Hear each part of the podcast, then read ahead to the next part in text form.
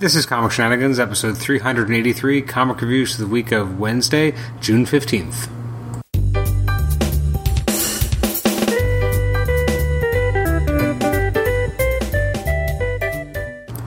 Welcome to the Comic Shenanigans podcast. This is episode 383. It's our comic reviews episode focusing on the releases from the week of Wednesday, June 15th. I'm your host, Adam Chapman. Every week we take a look at uh, some of the highlights uh, from the week before. Well, not always highlights. The books I had a chance to read, and therefore uh, they're not always good. Sometimes they're ugly, downright ugly, but sometimes they're actually pretty good. Uh, so we'd like to take a look at those comics. First, we're going to uh, quickly, sh- I guess, uh, shine a light on the books that I did not get a chance to read, which in a lot of cases I'm kicking myself. I'm like, oh man, I forgot about that. I forgot about that. Um, so the books I won't be talking about include Batman number one, that just somehow completely passed me by. Uh, Green Arrow number one, Green Lanterns number one, Justice League 51, uh, New Suicide Squad 21. I believe the last issue of Poison Ivy, Cycle of Life and Death. Uh, I believe it's the last issue of Swamp Thing as well. Back to the Future Citizen Brown number two, Walt Disney Comics and Stories 732, uh, All Humans, new issue of Black Widow, Deadpool, uh, Guardians of Infinity, International Iron Man, uh, Nova uh, Patsy Walker, aka Hellcat number 7, Scarlet, Spider Gwen, Spidey, Squadron Supreme, Star Wars Han Solo, Uncanny Inhumans, Uncanny X Men, and Vote Loki. Uh, so that's everything I somehow missed. So you're probably wondering at home, uh, if you're wondering anything at all, what the hell did you read? Uh, that's a good question. Uh, first up, we have Amazing Spider Man. This is issue number 14. I think it was better than the previous issue, but I'm still not really digging it. Um, I don't know what it is. I just I, I want to enjoy Amazing Spider-Man, and I just find that I'm not quite there, and I'm always kind of bummed out by it. The last issue I gave a three, uh, sorry, a five point five out of ten, so I really was not a big fan. I thought this was better, but it still had a lot of problems. Uh, it's written by Dan Slott and Christos Gage. Uh, Christos Gage was recently on the show. Uh, Giuseppe Camuncoli doing the art, and actually, I, I, I dig Camuncoli's art. It's solid. It's relatively consistent. I just thought the story was a little blasé. Um, I wasn't that big a fan of a lot of this, except for the. I found the Harry Osborn parts to be the most interesting. Everything else just felt it was a little painful to read, and this the, everything with Regent feels like a retread. Um, I'm I'm just not that interested. I do think it was a more solid issue than the issue previous. I think the characterization was a little bit stronger. Um, although the whole Peter and Tony stuff still doesn't quite work, and then visiting Miles' family like that didn't quite work for me either. But I did like seeing Regent kind of taking down uh, the different heroes as he assimilates them into his power set. That was at least more intriguing, and kind of seeing what happened after he was confronted by Betty Brant, and then also seeing what comes from the confrontation with um, Harry Osborn, or should I say Lyman, was pretty interesting as well. Uh, intrigued enough to see what happens next, but I still feel like Regent was way too soon. Like I, he's not that interesting, and considering the version of him that we saw in Renew Your Vows, it just feels like this story means less because we already saw like the his ultimate end goal there and how he was kind of the, you know the king. I think if we'd had this story first and then we'd had his uh, renew your vows type of story, seeing what actually happened if he succeeded, I think would have been a little bit more interesting. Here it just feels like we've done this. He's already succeeded in another reality, and now we're just watching it again. For what reason, I'm not really sure. I'm going to give this issue a six, uh, slightly better than last, but not a lot. Uh, next up is Astonishing Ant Man number 9. This is absolutely fantastic, as always.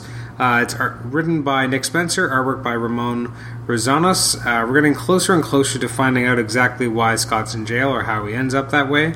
Um, this issue was great. Just the the whole kind of heist, him putting together a squad.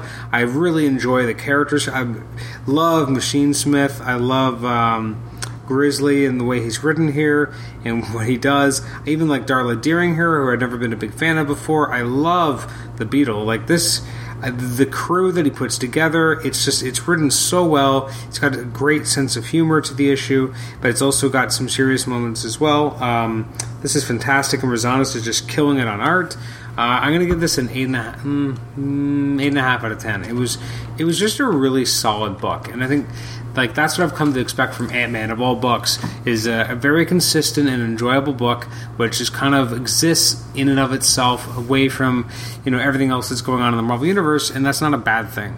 Speaking of the Marvel Universe. Uh, this was the week of Civil War 2, number 2. That's not confusing at all. Uh, it's written by Brian Michael Bendis, artwork by David Marquez. I will say that um, it's definitely a slow burn. It's not nearly as as big, which is kind of more frustrating. That it's a seven issue series. Not that I want them to go right into the slam, you know, the the big brouhaha and they're fighting each other, but it feels like it's a little too slow here um, in terms of how this becomes such a big thing that everyone's on different sides of.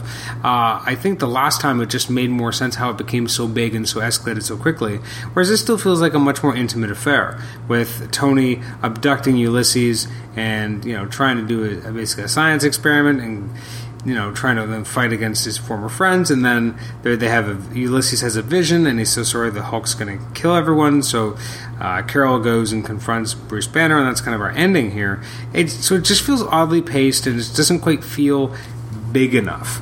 Um, and I think again, part of this is probably the fact that they called it Civil War Two.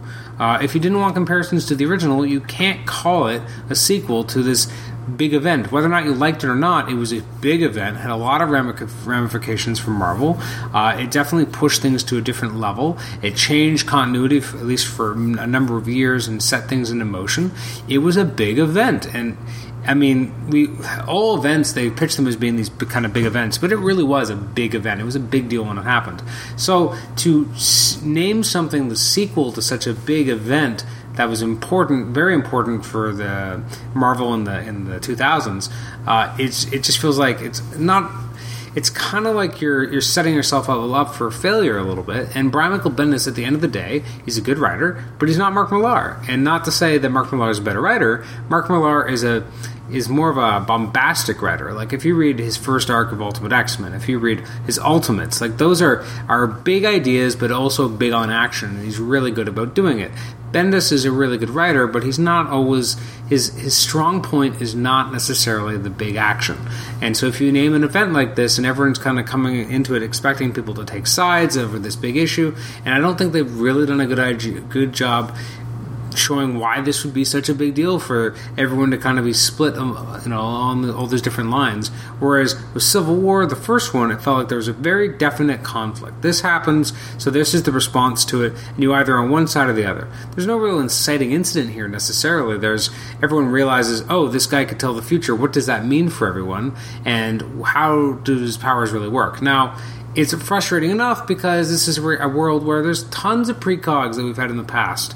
But suddenly, this is the one that makes people choose sides. Is it because he's an inhuman, which they're still trying to push? Like, it's never really clear. I'm going to give the issue six. The artwork is breathtaking. It's really, really good. I love Marquez. I miss him on uh, Iron Man, but I'm glad that he's doing this because it's just so good to look at. I just wish that the story he's being asked to pencil was more entertaining. Uh, next up is Civil War II X Men number one. This it felt more like you know kind of another schism book, and it didn't really feel like it was that connected to Civil uh, War. I mean, obviously it is because of the idea of you know Ulysses being out there and what happens with um, preventing the future. Uh, I do like that you know Nightcrawler thinks that maybe Magneto is right in this case. Although I hate um, not Magneto, I hate Nightcrawler's current design. Uh, I don't like the hair. I don't like the weird costume. Um, he just doesn't look like Nightcrawler. He looks more like AOA Nightcrawler, maybe, but I just he's not classic Nightcrawler. This art, this this this book is okay. It's written by Cullen Bunn, and I did enjoy it. Um, I thought Andrea Broccardo was not a great choice for penciler, though. I wasn't a big fan of the art. I thought the story was definitely stronger than the art. Um, the art was just did not work for me at all. Uh, I'm going to give the issue a six and a half out of ten. I think it would have been stronger if there had been a an artist that I would have enjoyed his work more. Uh, next up is Klaus number six. Uh, we're coming up to the end. I believe there's only one issue left of this series. It's written by Grant Morrison, illustrated by Dan Mora. Um, I think it, not that it's lost its way, but I do think it was a little bit more enjoyable earlier on. That being said, as we're starting to kind of come to a close, things are shit's starting to hit the fan and starting to make a lot more sense, or at least things are coming together. Uh, the ending is weird and much more Grant Morrisonish than uh, the previous issues had been, but overall, still a good read. I'm going to give it a seven out of ten. I think as a collected version, it, it might work very well as opposed to these uh, monthly installments, which aren't always exactly monthly. Uh, next up is Star Wars number 20, which is yet another of Obi Wan's journals. Um, this is written by Jason Aaron, artwork by Mike Mayhew, who does just a breathtaking job uh, of, of, really, you know, con- doing a great job capturing these characters. Um, the, the, I forget how to pronounce his name. Black Krrsantan, the massive Wookiee, looks massive. He looks fearsome. Um, the way that the fight with him and Obi Wan is awesome. How uh, Owen even gets involved, um, and then kind of Luke saves the day, which is kind of crazy uh, and weird. But uh, I really enjoyed this. Um, it's a solid issue, great art. I think the art might have in some cases been better than the story, but I think overall I'm going to give it a seven and a half out of ten. Uh, next up is Superman number one. It felt a little disjointed at times, or it just I really enjoyed it. I should say that. Uh, it was really good. It's written by uh, Peter J. Tomasi, um, artwork by Patrick Gleason. It's very kind of interesting to see Clark, you know, dealing uh, pre fifty pre Flashpoint. Clark dealing with the fact that the new Fifty Two version of Superman has died. Um, we also get to see a little bit more of, of his son's perspective. His son dealing with his own powers, and unfortunately uh, kills the uh, I guess the the farm farmhouse cat, which is extremely upsetting and like gruesome and just really heartbreaking. Um, I just thought the issue felt almost a little too short. Um, but it was really entertaining, and so maybe that's why I thought it was short because I was really kind of into it. The art was great. I really liked how Tomasi's writing Clark because he feels like Superman. Like he feels like this was a, a man that you would respect, a man that you would follow, a man that you'd be like, yeah, he he cares about us. Like this is Superman and this is Superman as a dad. And I'm enjoying the kind of the way that they're building the current continuity uh, between these characters and what it's going to be like going forward. And in the case of their status quo. Really dug it. 8 out of 10. Wish it was longer, but I think that's a good thing. Uh, and last but not least is Titans Rebirth, and I'm not really sure how I feel about this. Um, first of all, not a fan of Brett Booth, so I'm a little disappointed that he's the artist on this. Although I will say there were times here where it wasn't as Brett Boothian as normal, if that makes any sense whatsoever. Um, we got Wally in a new suit that is generated from the Speed Force. Still not a big fan of him being younger, and it's just kind of weird. The fact that you know people touch him and they get like a shock, and then they understand part of their history together. Um, I, I kind of liked it, but at the same time, there's not a lot that actually happens here. Everyone just kind of hits him, and uh, I don't know. I liked the way it was written. I didn't like the art that much by Brett Booth, although it wasn't as bad as normal or as that's really unfair. It's I'm not usually a big fan of Brett Booth's style, and I found that this wasn't, as I said before, as Brett Boothian as normal, so I enjoyed it a little bit more. I just I don't understand. I'm so torn on this because the, uh, on the one hand, I kind of liked it. I got a lot of flashbacks to kind of make you understand why these characters like each other and what, what their history was. And these are like the classic Titans. We're not just talking about the you know the new Teen Titans. We're who I don't even know if they even exist in this world based on what happens in Justice League, but who the freak knows? Um, but you know, this original version of Titans, which doesn't involve characters that might be more complicated to explain, uh, although even Donna Troy, I mean, I don't know how they're going to explain that either because of what her New 52 history was. It just, none of it makes a lot of sense. Um, so I liked it, but at the same point, you have to think about the fact that really nothing happens. Um, you know, Wally is found by Dick, and then by the rest of the Titans, and they all get their memories back, and that's it.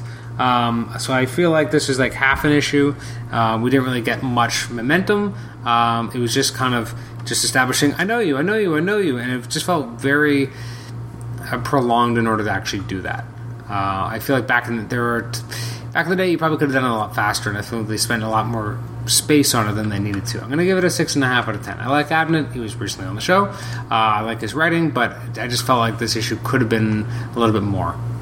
Uh, and that's everything I had a chance to read this past week. But if we look ahead uh, to next week, June 22nd, some of the highlights that are going to be coming out include a trade paperback of Lara Croft and the Frozen Omen. Uh, as well as Tomb Raider 2 2016 number 5. We have the launch of Aquaman, new issue of Action Comics. Uh, we have uh, the DC The New Frontier new trade paperback. Um, not a surprise. I don't know if this was always on the books or not, but it makes sense to bring out a new edition to commemorate Darwyn Cooke upon his tragic passing. Uh, the launch of Aquaman number one, uh, Flash number one, a new issue of Detective Comics. Uh, let's see, we got a lot of Harley Quinn, a new issue, a new hardcover, and a new trade paperback. We got Justice League 52 because they're not quite done with that book. Didn't 51 just come out this week? Uh, we got Robin, Son of Batman 13, a new edition of Superman Panic in the Sky, uh, the launch of Wonder Woman in number one after we already had the Rebirth issue. From IDW, we got Action Man number one, Back to the Future number nine, um, and then we also had TMNT, Bebop, and Rocksteady Destroy Everything number four. Uh, Image Comics, got a new issue of Bitch Planet. Uh, new issue, uh, sorry, trade paperback of Postal. It's volume three. Uh, launch of uh, She Wolf number one, and we also have Snowfall number five. And from Marvel, we've got Captain America Sam Wilson number ten, Carnage number nine, Carnage Classic, if anything like that can be called classic, um, is a new trade paperback. Civil War two, Choosing Sides in the uh, grand tradition of the first one. Uh, what was that? Ten years ago. Uh, Deadpool versus Gambit number one, Doctor Strange number nine, Drax, Gwenpool, um, Mighty Thor, Moon Girl, and Devil Dinosaur, which I really love. It's actually a really entertaining book. Uh, I got the first trade paperback of that coming out. New issue of Miss Marvel, Nighthawk, the the NYX Complete Collection. I don't even remember seeing that mentioned. Oh wow! Uh, the trade paperback for the Red Wolf series called Man Out of Time. Um, We've got Star Wars Force Awakens adaptation number one, Totally Awesome Hulk number seven, Ultimates number eight, Uncanny Avengers number ten, Web Warriors number eight, and the X Men trade paperback volume two, Inferno. So that is our episode for this week. Thank you for joining me. If you want to, uh, if you haven't checked out episode 382 already, we have a great conversation with Zeb Wells, uh, which I think you'll really enjoy. Our next episode in a few days will be episode 384, as we have a conversation with Tony Bedard. I was uh, really excited to talk to him because I was a big fan of his Negation book uh, for CrossGen over a decade ago, so it was really exciting to be able to talk to him about it. And then the week after that, I believe July 1st, will be our conversation with John Semper Jr., the main head writer and story editor of the amazing, sorry, the Spider-Man animated series from the 1990s, otherwise known as Spider-Man TAS amongst fans. Uh, so that's uh, everything for this week. You can email me at comicshenanigans at gmail.com, like the show on Facebook, rate and review us on iTunes, subscribe to us on iTunes, and you can also listen to us on Stitcher. Thanks again, and we'll catch you next time. Bye bye.